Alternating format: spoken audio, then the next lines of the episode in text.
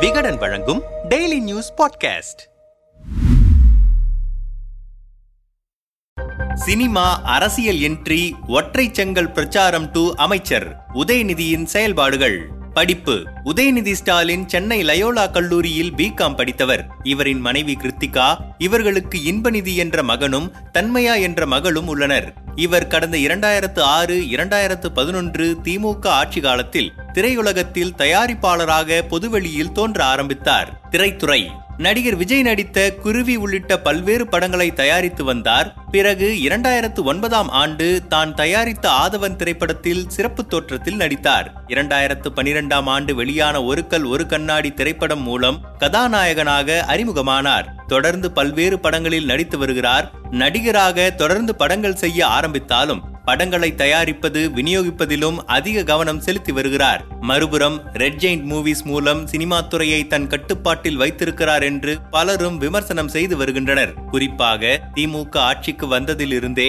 பெரிய படங்கள் முதல் சிறு பட்ஜெட் படங்கள் வரை ரெட் ஜெயிண்ட் மூவிஸ் தான் ரிலீஸ் செய்து வருகிறது என்ற குற்றச்சாட்டு இருக்கிறது. ஆனால் நான் யாரையும் மிரட்டி படங்களை வாங்கவில்லை என்று உதயநிதி கூறியிருக்கிறார். தீவிர அரசியல். திமுகவின் செயல் தலைவராக இரண்டாயிரத்து பதினேழில் மு ஸ்டாலின் பொறுப்பேற்றார். அப்போது வெள்ளக்கோவில் சாமிநாதன் இளைஞரணி செயலாளராக நியமனம் செய்யப்பட்டார். இவர் குறுகிய காலமே இந்த பதவியில் இருந்தார். பிறகு இரண்டாயிரத்து பதினெட்டாம் ஆண்டு மார்ச் மாதம் உதயநிதி தீவிர அரசியலில் ஈடுபடத் தொடங்கினார். ஊராட்சி சபை கூட்டங்கள் பல மாவட்டங்களில் இரண்டாயிரத்து பத்தொன்பதாம் ஆண்டு நாடாளுமன்ற தேர்தலுக்கு முன்பாக ஸ்டாலின் ஊராட்சி சபை கூட்டங்களை நடத்தினார். இதில் பங்கேற்று வந்தார் உதயநிதி. பிறகு இரண்டாயிரத்து பத்தொன்பது நாடாளுமன்ற தேர்தலில் தமிழகம் முழுவதும் சுற்றி திமுக மற்றும் கூட்டணி கட்சி வேட்பாளர்களுக்காக தீவிர பிரச்சாரம் மேற்கொண்டார். இளைஞரணி செயலாளர். இரண்டாயிரத்து பத்தொன்பதாம் ஆண்டு ஜூலை நான்காம் தேதி திமுக இளைஞரணி செயலாளராக நியமிக்கப்பட்டார் உதயநிதி. நீட் தேர்வு போராட்டங்கள். நீட் தேர்வுக்கு எதிராக திமுக மாணவர் அணியுடன் இணைந்து தொடர் போராட்டங்களை ஆர்ப்பாட்டங்களை முன்னெடுத்தார். மேலும்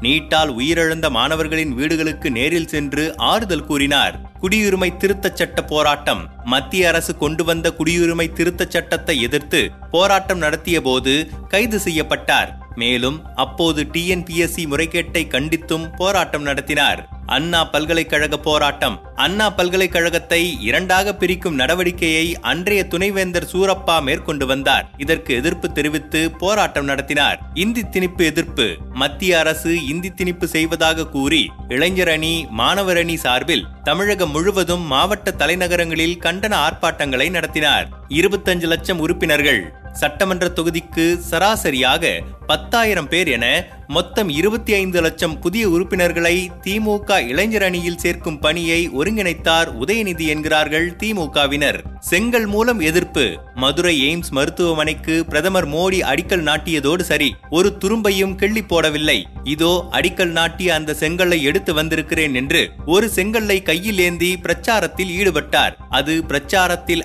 அதிக கவனத்தை ஈர்த்தது. சட்டமன்ற உறுப்பினர். இரண்டாயிரத்தி இருபத்தி ஒன்று சட்டப்பேரவை தேர்தலில் சேப்பாக்கம் திருநெல்வேலி தொகுதியில் சுமார் எழுபதாயிரம் வாக்குகள் வித்தியாசத்தில் வென்று சட்டமன்ற உறுப்பினரானார்.